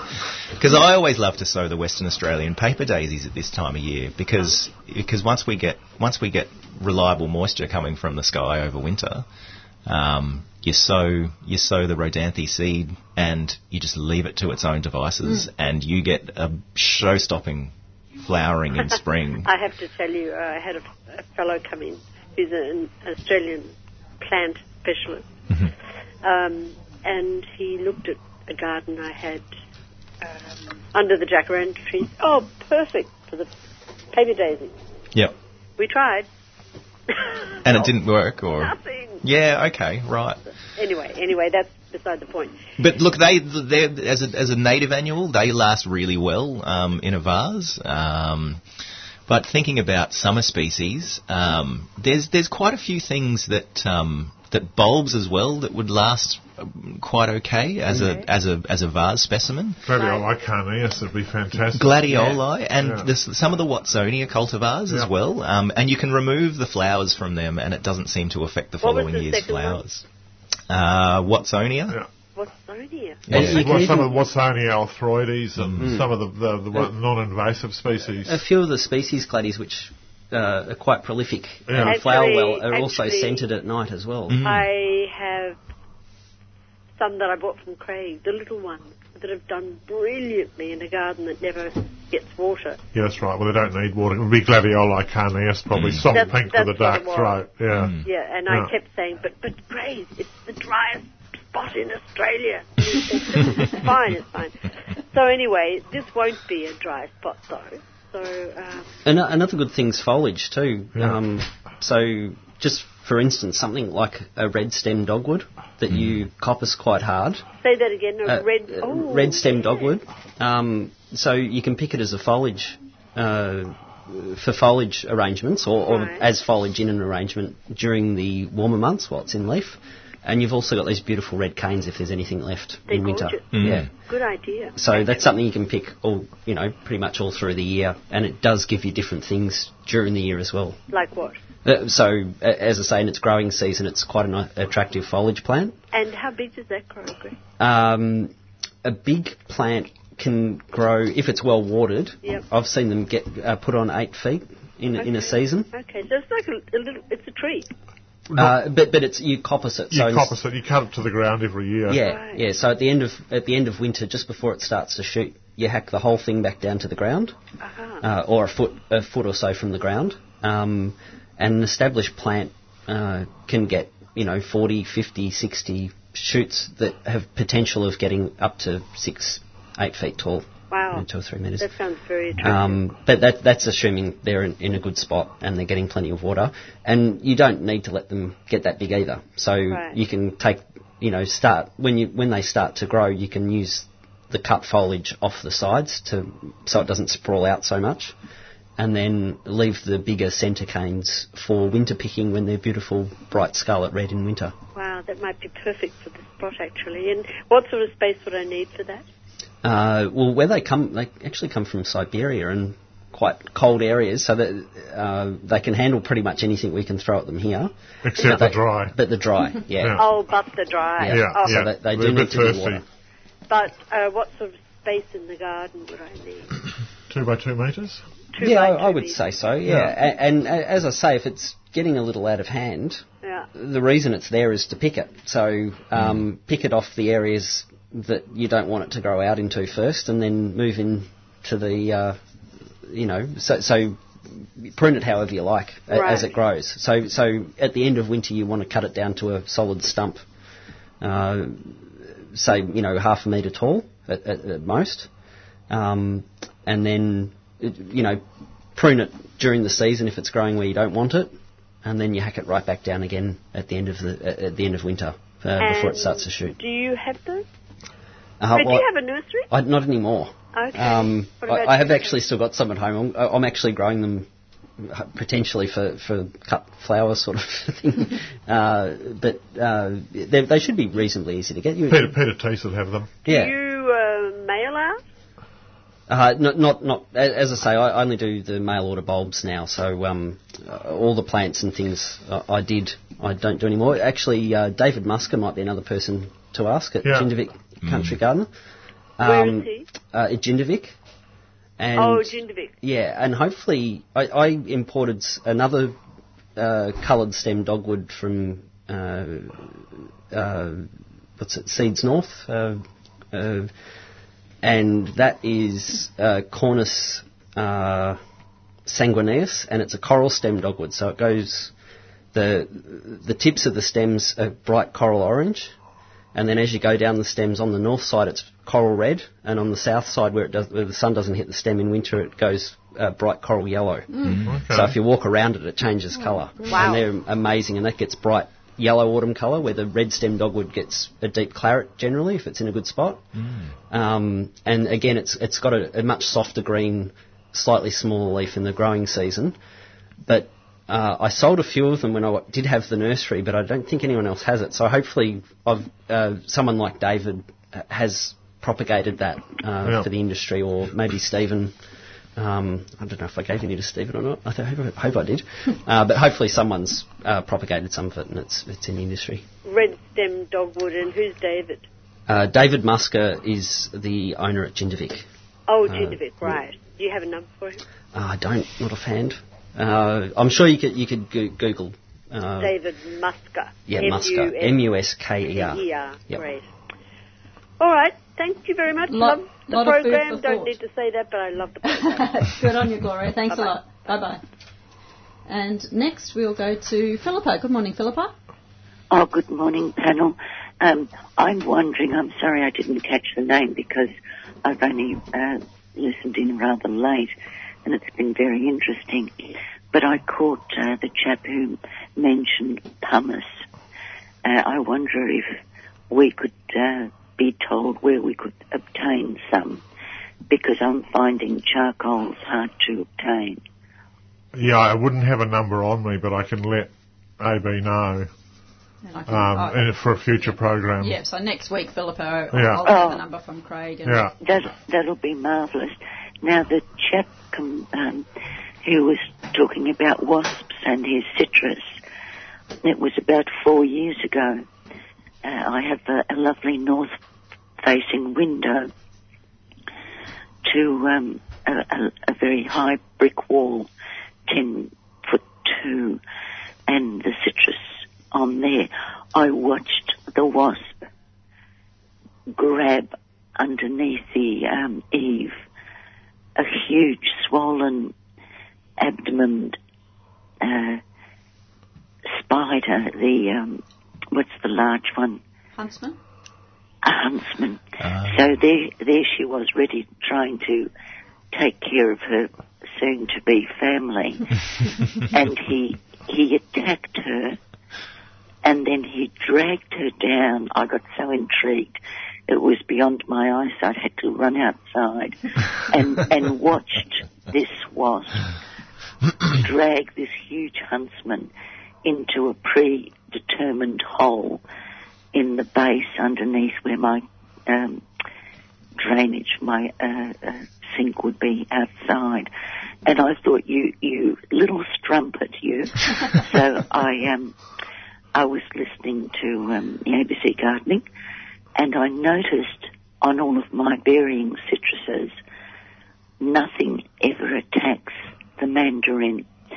So, 18 months ago, I peeled the mandarin skins and got all of the oil out of them, put them into a bit of sunflower oil, added um, the Thai peppers, um, a bit of garlic, and a drop of the ultra uh, dishwashing liquid, and then vitamized it up and sprayed all of the citrus, having removed part of my beautiful, I love the, the Lisbon lemon, the oil in the leaves, let alone the skin. And how did that go? The Did that was that effective at controlling gall wasp infection, or I can tell you, having cut out half of that particular tree, this year I have no gall wasp in all of the four that I've got. But I've seen the wasps around, but they won't go there. But there's a secondary thing to this as well. I've got quite a few cement circular, eight foot deep watering bowls I have in the garden, as well as a larger, deep one for the birds to bathe in. I have Maggie bringing her family five years now, and the cockatoo's brought his girlfriend along. and what I've noticed is the smaller birds, I don't know what they're called, they're brown but with a yellow fleck in the wing. Sorry, they're black and grey and white. Very small, about New, New Holland New honey Hollands? eaters. Yeah. Yeah. Mm. and and they are they are really attacking my little yellow eyes, and I don't have the mosquitoes anymore. I don't have any problems at all, and the wasps are dissipating. So if you'd like to try that and prove Mm. me wrong, I'm interested. and I'll interested. listen in for the pumice. I'm interested about the um about the mandarin idea. Yeah. It's Because the there's a lot of oil in it, I'm the skin. Yeah. Mm. But anyway, You please could be you try. could be onto something, Philippa. You might need to um, commercialise it. no, Make no, a I'm, fortune. hap- I'm happy for you to do all of Oh, that. I'm brilliant. in, I'm in, I'm in the retirement. Uh, Patent pending. Yes. Yeah, yeah. I'll, I'll give you some um, give you some of the uh, the profits that I make. A- and make sure you keep the standard up because that's why we pay and keep listening. Good on you, Philippa. Thanks. Thanks Thank a lot. Yeah. So is that a thing with mandarins, not getting the gall? I've noticed limes won't be as heavily affected as lemons. Okay. They seem to have a have a preference for, for lemons, the citrus gall wasp. Yeah. I reckon they they will have a one. They'll go one over the other. Right. Um, so I've noticed different different levels of infection between Yeah. different varieties of citrus, Yeah. um, but haven't really noticed any that don't get affected by it. Cum, So- kumquats are another one that don't seem to get it. And if they if they do get it, it's it's one or two bits here and Yeah. there. It's not a lot. I love Philippa's approach, though. Uh, Yeah, I- absolutely. I, sometimes think there's a bunch of weeds in my garden which the rabbits don't eat, the wallabies don't eat, and sometimes I think I should just chuck them in the vitamizer and spray them on all the plants that I do actually want. Yeah, and, and see what And happens. Philippa's pretty much done that. Mm. Yeah. So Yeah. yeah. Um, all right. Well, so now we should. Oh, I was going to go to Michael, but Michael has disappeared, so he might come back again. Um, yeah. So, but it and, and you know what Philippa was saying about the small birds coming in and, and the the wasps killing the spider. There's that whole food webs and chains Mm. out there, aren't there? And, and I mean, if we allow our gardens to um, be a little bit more wild and don't run around with insecticide at every Yeah, second absolutely. thing that we see, um, nature will basically take care of Na- itself. nature's been doing it for a while. Yeah, that's Yeah. right. Absolutely, Yeah. yeah. and No insecticide. yeah, that, that's I'm- right. Yeah. If, if something gets infected with insects, then you're growing the wrong plant. Yeah, all right. Well, we've got uh, Michael back now. So, um, good morning, Michael. Uh, yes, g'day. Look, just quickly, um, I with the um, the eating off the um, citrus fruits and all, uh, other other um, f- fruit uh, fruiting plants. Uh, uh, what I've done is I've put wire around my um, uh, you know um, smaller plants, Yeah. um, and something's eaten off the top of it. So I suspect, and I can hear them uh, the, uh, at the back here. They're, um, um, bats.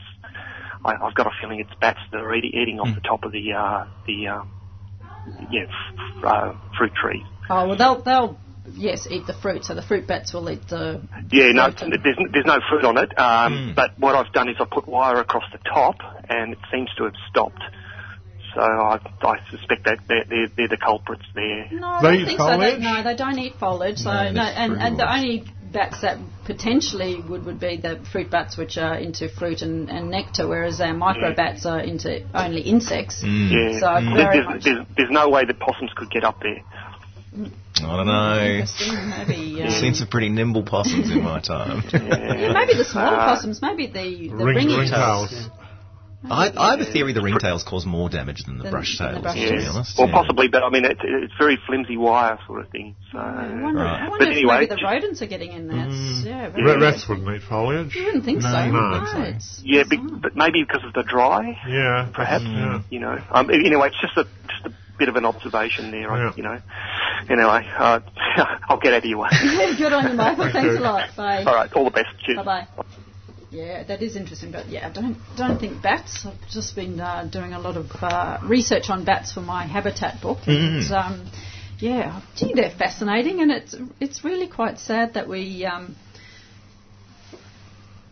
are we still on air? I think so. Oh, I can't say. Yeah, well, suddenly the machine stopped working to my left here, and I just freaked out. But it's good to know that we're still on there.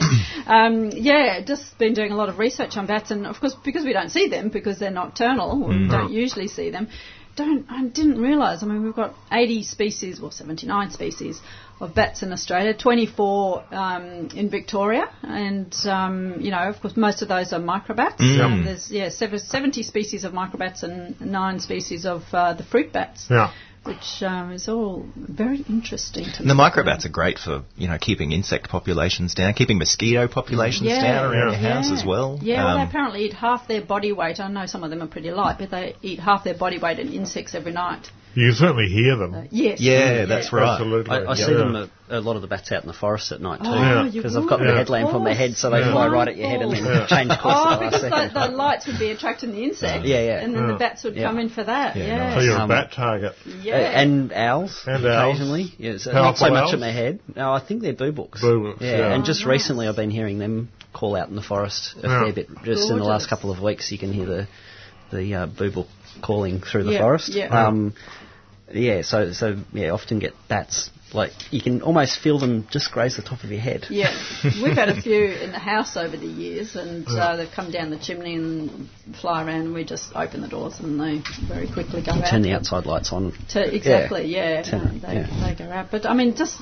lights and insects. I mean, uh, one of the things that um, interested me was uh, various studies being done about um, how light pollution is affecting um, the insect numbers because I mean we've just got lights on everywhere and. Yeah. Um, a few researchers have discovered that, um, as we know, so moths especially, but are attracted to lights, but other insects as well. And this um, action is disturbing their uh, usual mating regime. So they're spending so long fluttering around the lights, and they tend to get lost and don't go off and, and mate. And that's one of the reasons why our insect numbers are declining.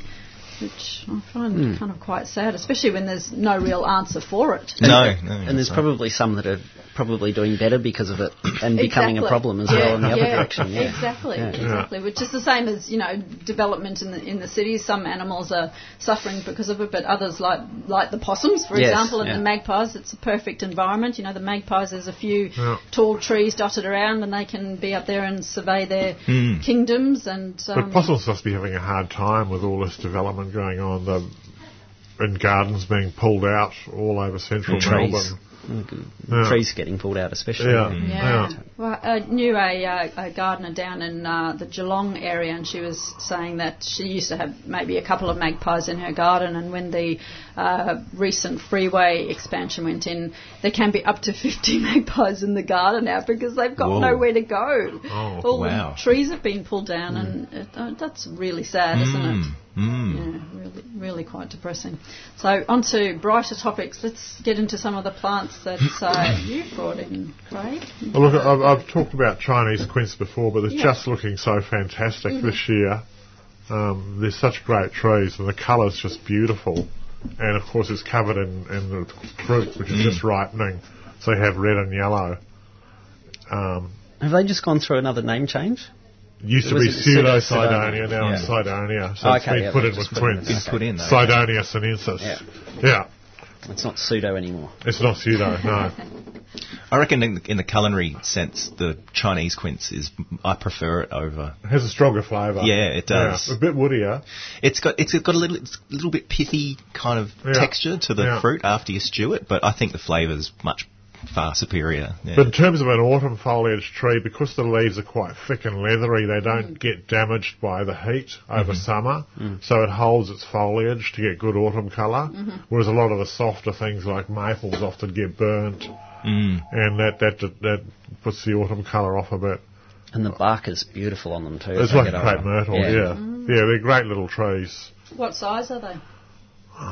Four metres. Mm. Yeah, at most I That's think. very Yeah. My, my biggest one is now about 15 years old, Yeah, and it'd be up to about three metres. Mm-hmm. yeah. Uh, they're it's quite slow, and they, they don't. I mean, people's obsession with straight trunks doesn't really fit with No. Chinese quince. Mm. they, you they want- twist and curve You want around more a trunk anyway, because then you get to see more bark. Yeah, Yeah. that's right.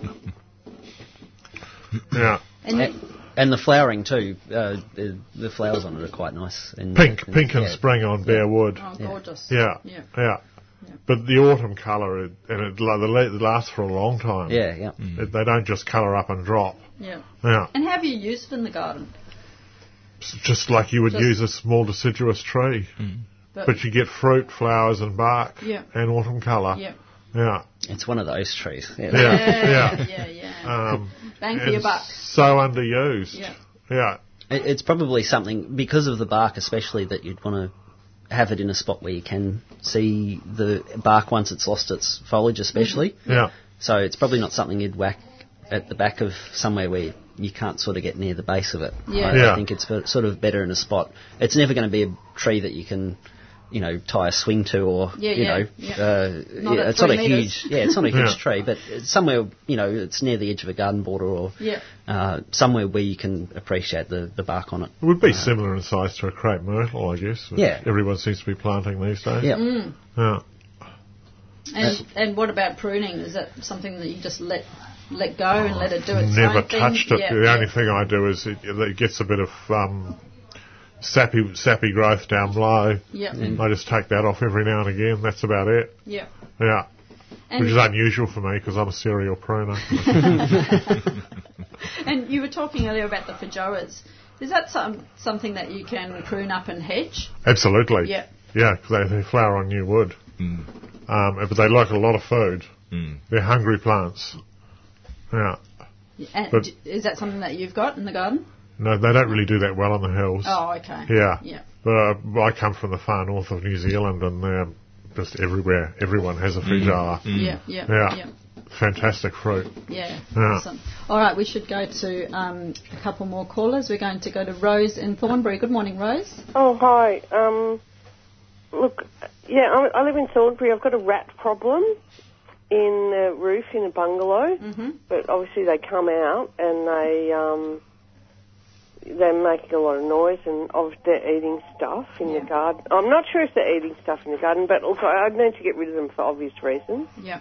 Um, but we've got two dogs, and there are owls around here, and I, I don't want to really use poison. I've tried lots of things. I've got those baits that you can enclose and put peanut butter in, but the, they're not interested in going there. I've tried the general rat trap, um, a bucket approach too, with water in it and stuff. They're just they're just smart. So They're, they're so smart. Rose, I've had, um, A, I've had a rat plague. Yeah. Um, and B, I use the, um, the electronic rat traps I found to be very effective. And they take four double D batteries. Yeah. And um, the, mat, the rat runs across a, uh, a small metal plate and basically electrocutes them. Um, it's very quick death over in, um, I'd say, maximum five seconds. Yeah. And then you can leave them outside for the kookaburras and owls to take. So that's So um, you put them in the ceiling, do you? you can put them in the ceiling. So and I can't get into this ceiling. It's too small. Too, oh, if, if you can't, then just leave them in the house where where you know rats Yeah. go. okay, they don't go in the house. Where, Yeah, so they're- they're in the garden. Yeah. Yeah. So you've obviously seen them, so you know it is rats and not a possum in, in the roof. I've seen them go along the fence. Ah, yeah. yeah. And there's the roof space is very small space, Yeah. and there's not enough room for a possum to get in. Yeah, sure. Would I'd just leave it outside somewhere where it's So- not going to get wet, where you know the rats okay, so cover it up and leave it on the veranda there. Or yeah, something. something like that. Okay, where do you get them? Bunnings? Or Uh, yeah, just I haven't actually seen them. Yeah, just any of the hardwares. And there's also another. Um, it's a passive type of trap called a Nooski, and um, it's new. I've got one uh, and hasn't caught anything at home yet, but I'm I'm still hopeful. And basically, that um, the rat runs into the trap, and this um, little um, spring sort of releases a very strong rubber band around the rat and uh, suffocates it. And the, Oh, again, God. it's supposed to be um, they they say 11 seconds uh, Oh. until it's completely suffocated, but that is uh, fine. Uh, you know, if you and you can put the rats or mice uh, outside for the um, for the kookaburras and owls as well. So th- Okay. there's a couple that you can look at. That uh, Okay, I, I haven't had success with the Nooski one yet, but I'm still hopeful. But I've had a lot of success with the electronic one that takes the batteries. Yeah, okay. There was a there is a product advertised um, called Rat X, and it's cornmeal, and they say that. I just wondered if anyone knew about it. No, I've never heard It's of a cornmeal product because they say rats don't vomit and they can't digest this. And I suppose they just fill up with it and Much like the rat poison. Sort of, Yeah, but it's not poison. Dehydrating them. Yeah, no, that's. I haven't seen that one. I'll have to have a look at. Yeah, it. I'm exactly. always after something organic. Yeah, that's right. Um, anyway, okay, thanks very much. I'll try those other things. Good on you, Rose. yeah, Thank I'm you. sure I'm not the only one. Cheers. No, Bye. not at all. Thanks a lot. Bye bye. See ya. And we'll go to uh, Sue from Bushland Flora. Hello, Sue. Hi, how are you? Good. Um, before I ask my question, I can give you another tip on rats too, because Yay. we had a problem. Now, this doesn't get rid of them completely, but it does help. Is the electronic devices that you put inside to deter spiders also deters rats, and I've actually got a permanent lead that goes into the manhole. That one of those devices is up in my roof and that's made. I haven't had rats in my roof for years, actually, since I've had that on. And that covers the whole ceiling, does it, Sue? Look, I don't know if it does, but I used to have a major problem with rats here. Yeah, yeah, they're having a party in my ceiling at the moment. Yeah. The other thing Alan was talking about, this digestion, was to uh, plaster of Paris, apparently, if you could get that into anything that they're eating too, can uh, lock up the insides of them. You know, that you make um, Oh, your yeah. casts and things Yeah, with. yeah. Well, they do eat a lot of things, don't they? So- They do, yeah. yeah. But I have to say, these devices that you put inside the house, Alan had bought them years and years ago, and I said, oh, what a waste of money. And I packed them up and took them back and asked for a refund. This is many years ago. And within one month, I went out and bought them again because they're amazing what they do to also deter you, um, um, those horrible spiders. What are they called? Whitetail spiders. Oh, yeah. But, Yeah, but we've got three of them down at floor level here, plugged into the um, down the hallways and things like that. Uh, but I do have rats because yesterday I decided to um, upturn my compost heap, and two of them ran out from inside the compost heap. Oh. Yeah, and they're big at the moment, Yeah. but not a major plague. The upside of rats is that they love snails. Oh, do they? Oh, did absolutely. I'm constantly finding little nests of s- Mm. lots and lots of snail shells. Oh, interesting. Yeah, uh, one of the th- too, oh, and I'll butt on colchicums. I've got colchicums in my garden in clay soil AB, and I've actually put them. I got them from, I'm not sure who this lady is, but a lady that Virginia knows that grows plants for um, RBT for the Friends sale. I dropped off some plants one day and I bought them, and I just took the bottom of the pot house and planted the pot so I can see the rim into the garden at the same height that she had them planted. And I've had them probably for about seven years now. And that go, that turns to concrete in summer. Um, and they've been absolutely fantastic. But uh, Yeah, they're not a big challenge. No. no, No, the only thing I'm probably thinking is the pot's going to probably be a bit small now. I might have to have a look They might at have that. escaped out the bottom too. If you, Yeah. if you Oh, haven't backed up, okay. they've probably Whoa. pushed themselves out the bottom and Awesome. they're completely Yeah. below it anyway. Yeah. Um, I've got a couple of questions for you, Greg. I got a beautiful uh, lobelia from you at uh, Ferny Creek years ago with uh, like a magenta Yes. I, I, flower. I think it's Lobelia speciosum, and I can't remember the hybrid name because I'm not good at Okay. hybrid names. It, Um, oh, it was so beautiful. And you know, one day I thought, oh, where's my flower? Somebody's come and picked my flower and then realised it was right on the edge of the garden bed where the hose hose goes and the hose has gone and gone. Snapped it off. So And there's something that's probably best dug up reasonably frequently and divided. And that's sort of what I was fresh. going to ask too. Yeah, And also the Helianthus, because I noticed this year my big displays that I had a couple of years ago just didn't do it this year. Yeah, that, that could have been the lack of moisture later in the season. Okay. But also, if you've had it once they hit about, so that's Helianthus angustifolius. Yes. Um, once they hit about three to five years in the ground untouched, Yep. start to thicken up a little bit too much.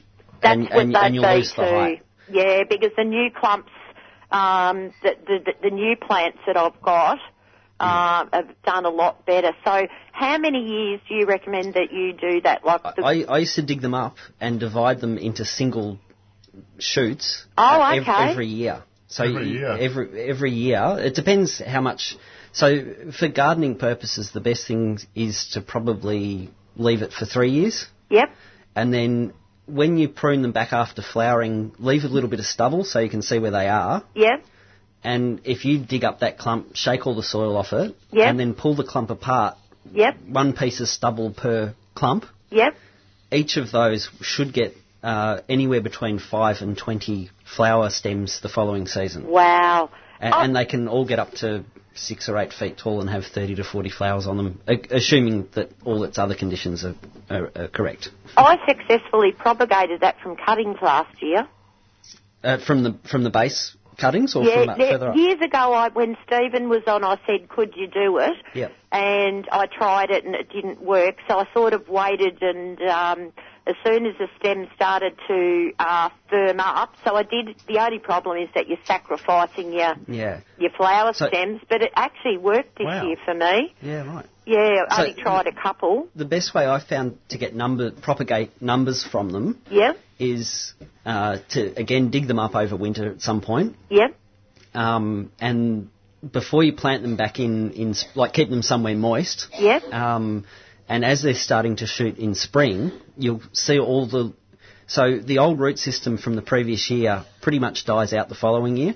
Okay. and that year's growth will grow from fresh shoots off the base of last year's uh, flowering stem. Oh, And if you leave it to, if you leave them out of the ground in a moist spot until they've shot off the old stems, you'll see where the roots grow off the base of the new shoot. And all you do is you pick up one stem and you peel all the shoots off it, and they've Yep. already got little roots on them, and then you pop them up or plant them out individually. oh, that's a good and, idea. and you can, like off one three-year-old clump, you can potentially get a couple of hundred plants, which the following season will then have five to twenty plants off each one of those. That's fan. Now, so when would I actually take them out then? Because they've just fin- finished flowering now. The, the easiest way, I reckon, is to leave it till sort of midwinter. Yep, Um, and as I say, leave that stubble on them. Leave a couple of in- inches of stubble, yep, um, and dig them up sort of midwinter, and wash the root systems off, so it's just root bare roots. yep. and keep them in a moist, cool spot. Um, you know, underneath a misting system, or in, as long as they're, they're moist, Yeah. and just keep an eye on them and wait for them to shoot. And once they've shot, and you can see the buds coming off and a little new roots growing off those buds, Yep. then you lift, uh, take the clumps out, and that's all. All you need to do is peel the buds off and make sure they've got a shoot and some roots on it. Um, and you peel them off the old stem and just plant them out individually. Oh, that It's like sounds planting out seedlings. Yeah. Because you can't have too many of them in No, your they're pretty garden, good. can you? They're a great plant. Yeah, absolutely beautiful. Okay then, thanks guys. Good on you, Sue. Thanks a lot. Bye. Bye. And we will go to uh, Gloria. You're back again. I am. Hello. Hi. It's a great show. Um, listen, uh, I'm looking out at my lily pillies. I've got six very tall ones, and I had a fellow here the other day taking out a dead casuarina for me in the front, and he looked at the lily pillies and said, um, you know, that, oh, I should just cut them right off at the top, not the top, sort of halfway up. And I went, oh, I'm not sure. And he said, oh no, no, they'll they'll grow very quickly. And I was unsure about that. I'm just questioning his judgment about that they would bush up and they they're quite tall, Are they trees or? Yeah, they're trees. Yep, yep. L- lily pilly, I think. Yeah. Right? Yep. There are six of them along the west fence. And uh, in fact, I've got a wisteria growing up one of them. Um, but would they bush up? Oh, they'll it's definitely shoot back. There's no issue with that. It's just a question of whether you Or want to why? cut them or not. Yeah, we're just wondering why you'd want to prune them. Uh, well, yeah, I think he was looking for jo- more jobs, but um, possibly, possibly, uh, to be kind to him. Um, well, they would bush up though. No, no question. Okay, so he could cut half the top off. You could cut them back 12 inches from the ground and they'll shoot back. right, okay. Yeah, they're, they're really tough. No, no problem with that. Yeah, but if all. they're healthy and, and growing well, I would certainly question as to why. Unless Yeah, you want some afternoon sun. yeah. No, in fact, they're on the west, and they they actually are terrific for protecting me from that uh, sun. Right. Right. So no, okay, that was my judgment too. The other question I've got is the I've got uh, a lemonade uh, bush tree, which is covered in uh, fruit at the moment, Mhm. and then I've got a eureka on the other side of it, uh, and then in between I've got another lemonade, and something it's young, it hasn't had any fruit yet, but something is eating it. The Really? foliage, the fruit. Yep, foliage, no fruit yet, foliage, young. Seems to be a common You're the second at caller today who's had that problem, yeah, and a Okay. similar situation to you as The well. possums of Melbourne have discovered Yeah. lemonade. so what is that, and what can I do? I reckon it's a possum. I can't see anything else. Really? Yeah. A possum? Well, what else would be doing it? Mm. Well, that's what I'm asking you. the, the possum would be living in the lily pillies and But the, it, but it's actually quite a young one, which would make the, the And leaves a bit more palatable. Tastier, Ah, yeah. and there's no Yeah. fruit on it. Yeah. Yeah. You think a possum? Oh, a ringtail or Either. Either or. really? Yeah. Oh, so I'll hang some chimes in the tree. yes, Yeah. and the possum will have some nice music to, Whoa. uh, to eat by. With a disco ball up there too. Okay, okay. Possum. I didn't think of a possum. Alrighty, I'll, I'll find some chimes. good, good on you, Gloria. Thank Okay, you. thanks. Bye-bye. Bye. And finally, we'll go to uh, Jill from the Herb Society. Hi, Jill. Hi, Jill. Jill has, um, she's listening to us on the radio. Are you there, Jill? Hello? Hello. I could hear myself talking in the background there. Hello. there? Hello. This is Jill. Yes. Hi, Jill. How are you doing? Good.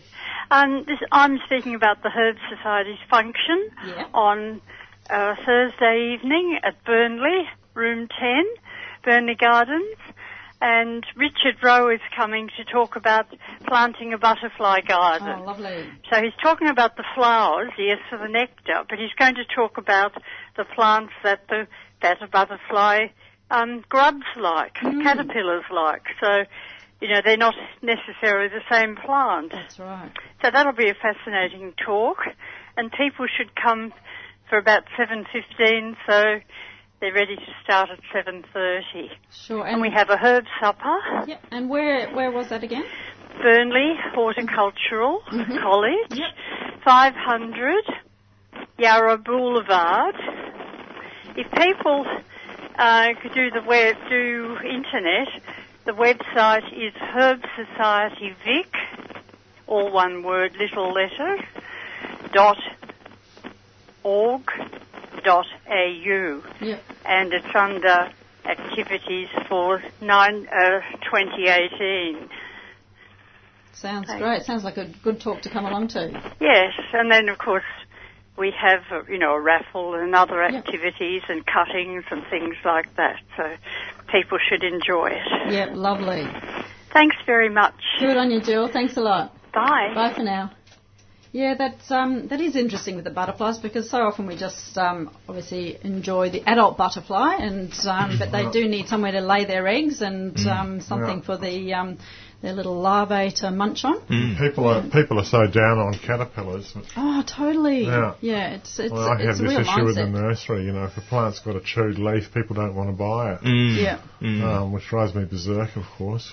yeah, we, we really do have a negative attitude, and I, I lump myself in that category to somewhat um, towards insects because we don't know them. There's so many to know. It just Mm. seems like an absolute minefield. And then you look at them with, you know, absolute suspicion when they're in the garden. What are you going to kill? But in actual fact, you know, there's not a whole heap that do huge amounts of damage. You know, we've got your aphids and spring and, and whatnot, and of course the various garden pests. But if your garden is a bit more in balance, Mm.